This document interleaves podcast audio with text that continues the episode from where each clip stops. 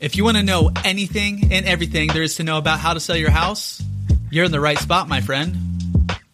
Welcome to the How to Sell a House podcast.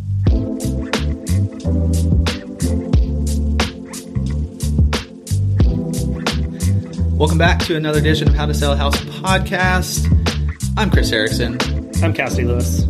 And Loren Sanders with the Beach Life Group. and we're real estate agents out here in San Diego. And this is where you come to learn everything you need to know about how to sell your house. We got a ton of episodes here from how to sell it by yourself, FSBO as we call it, kind of the whole process. Today is going to be how do I make sure that I'm getting the best price possible on my house. So we're going to go through about eight different points and we're all real estate agents with the Beach Life Group out here in North County, San Diego. So if you're looking to sell out here, you could just hit us up but we have a good uh, relationships nationwide. So if you need somebody where you're living, Austin, New York, Oregon, Montana, Minnesota, Aspen. Aspen, Florida, Let's go with the A's. Atlanta. Atlanta, any, any anywhere else? yeah, Houston. Anywhere and Houston, everywhere. everywhere. Um, we got a ton of great contacts. So go over to howtosellhousepodcast.com and we can hook you up with somebody in your area. Can can I say one thing about that?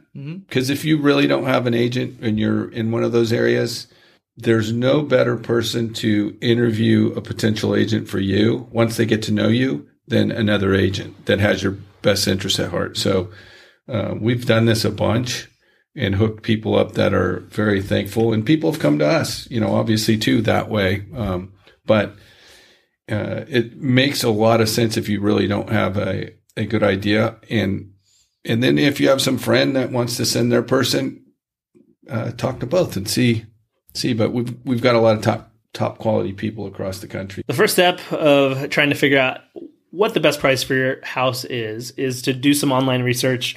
Obviously, you're probably already doing this, but um, it is the best first step. Don't just look at the Zestimate or the whatever name that other websites have for what they think your house is worth. Look at the comps in the neighborhood. it's called wags Wags. What's that? wild guess Oh, okay. So definitely look at the comps in the neighborhood instead of just looking at that number. Look at try to find your floor plan. Try to find houses that in, are in your direct area that are similar to your house, and look at those houses and how much they're selling for, um, and how long it's taking them to sell, and all that.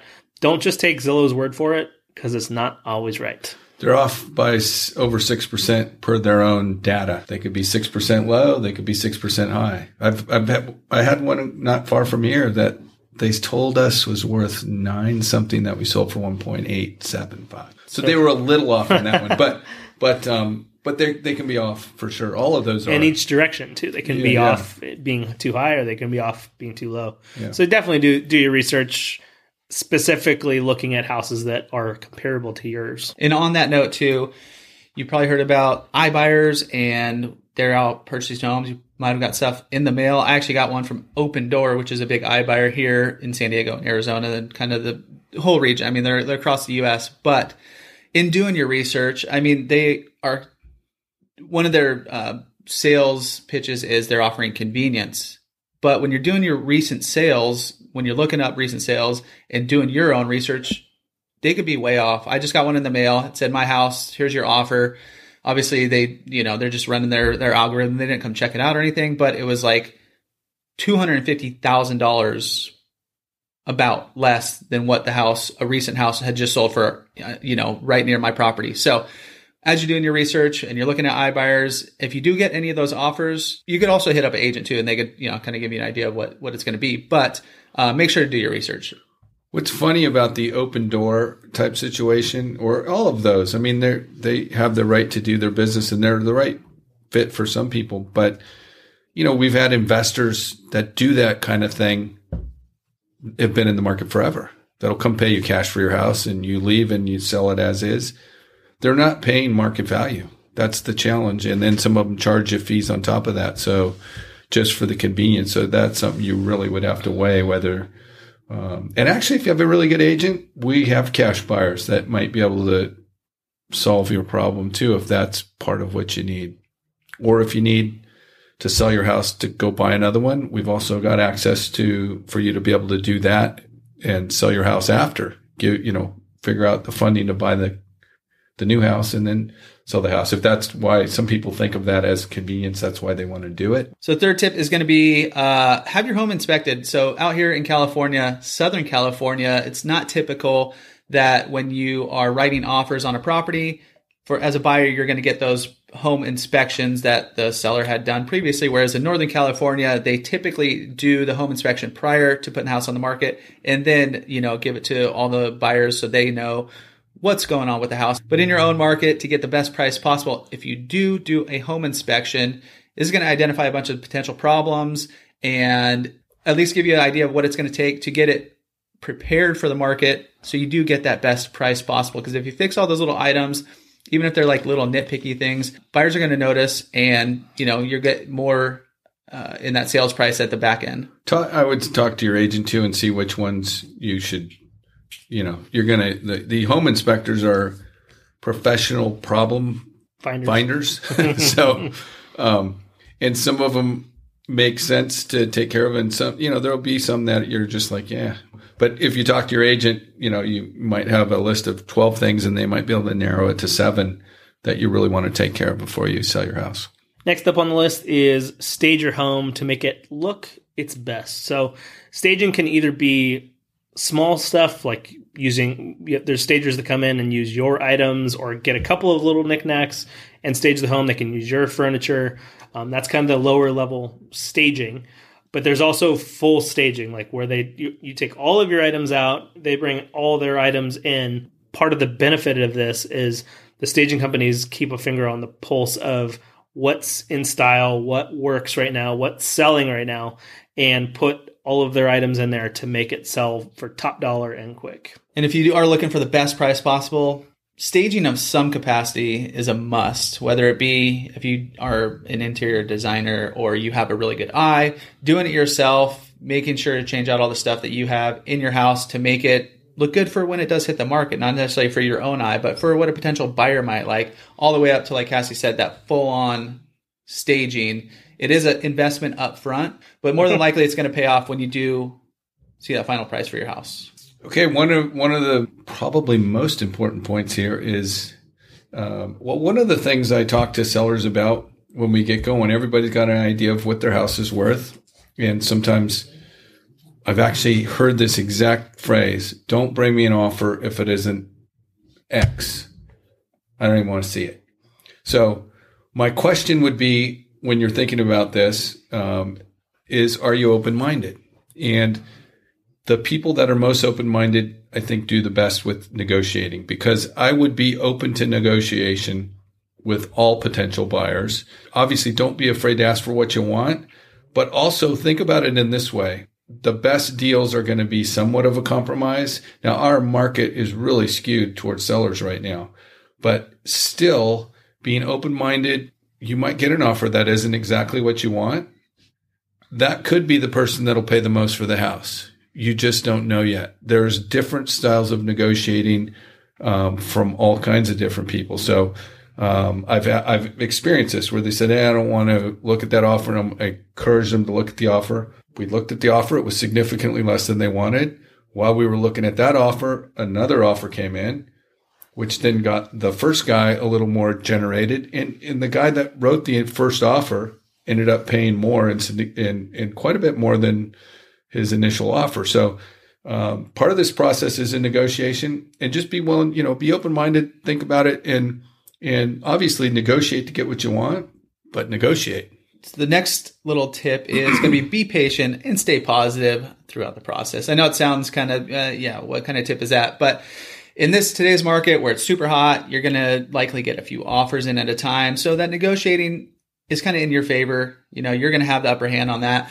But in a slower market, let's say it turns to a buyer's market where there's more houses for sale, your property is maybe not a de- as a desirable location. So that first week, maybe you don't get a, the offer you want. So as long as you have time on your side and you don't necessarily need to be out tomorrow. I mean, if you do, then you got to, you know, obviously price it accordingly, all that kind of stuff. But if you don't, if you have that time, you don't necessarily have to take that first offer that does come in. But be aware you never know. That could be the only offer coming in. So, in the whole thing, just be patient, stay positive, uh, and as you are looking at that initial offer, that's not necessarily going to be the best price possible that you're going to get. But if it works for you and you guys come to terms, then it might be. What's interesting in different markets is you, you'll hear agents sometimes say the first offer is the best offer many times. And there's a little bit of truth to that. But I think when the market is the way it's been here, white hot, the first offer many times is not the best offer. But in a slower market where there's way more to choose from, in many instances, when they've looked at a bunch of properties and they pick yours, it could very well be the the most significant person to try to negotiate with. So patience is always helpful in all of this, like Chris said. Think about your marketplace you're in too. The seventh item that we suggest too, um, and this is something we do for our sellers out in our market, is we set up a search in your neighborhood for you to kind of keep a, your finger on the pulse of what's going on around competition wise. You're seeing what houses are coming on around you. You're seeing what houses are going into escrow around you. You're seeing ones that close.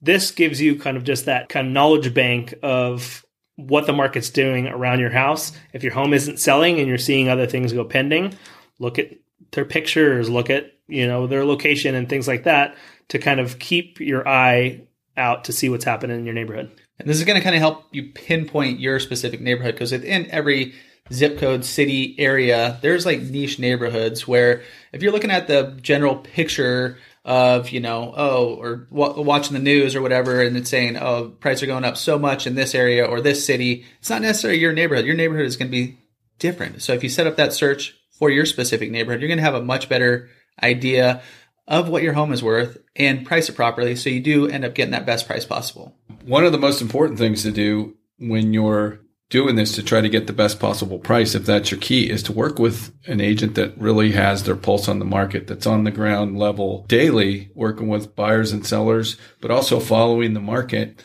and has some context to what's actually going on in your market. For instance, we have different markets here. You might be downtown San Diego condo market is a lot different than a oceanfront home in Encinitas or even a normal home in Encinitas or a condo in Encinitas because if we look at the price trajectory over time, um, I had this conversation with somebody not long ago. Their condo they bought downtown San Diego is almost flat over the period of time they owned it, while here in Encinitas, the property's up 50%.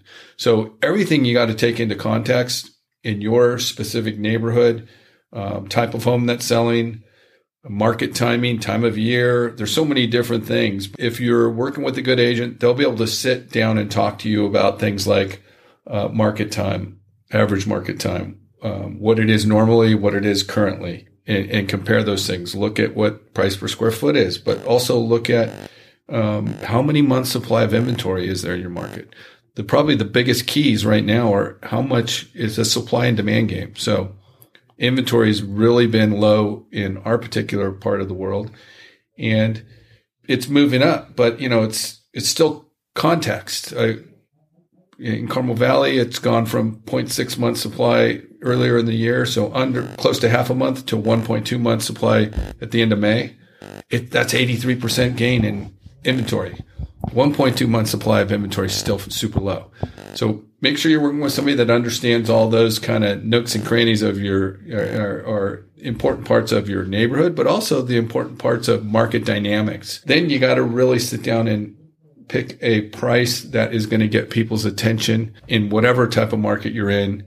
Um, get people's eyeballs and make them think, "Hey, that looks like a great price." Then you're going to get go to the price, the final price that you really want.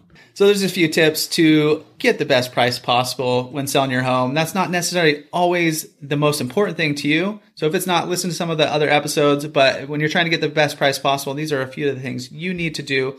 And to go check out a bunch more resources, bunch more episodes, hit us up. And if you need an agent in your local area, go over to how to sell a house podcast.com for all those resources. We'll catch you on the next one.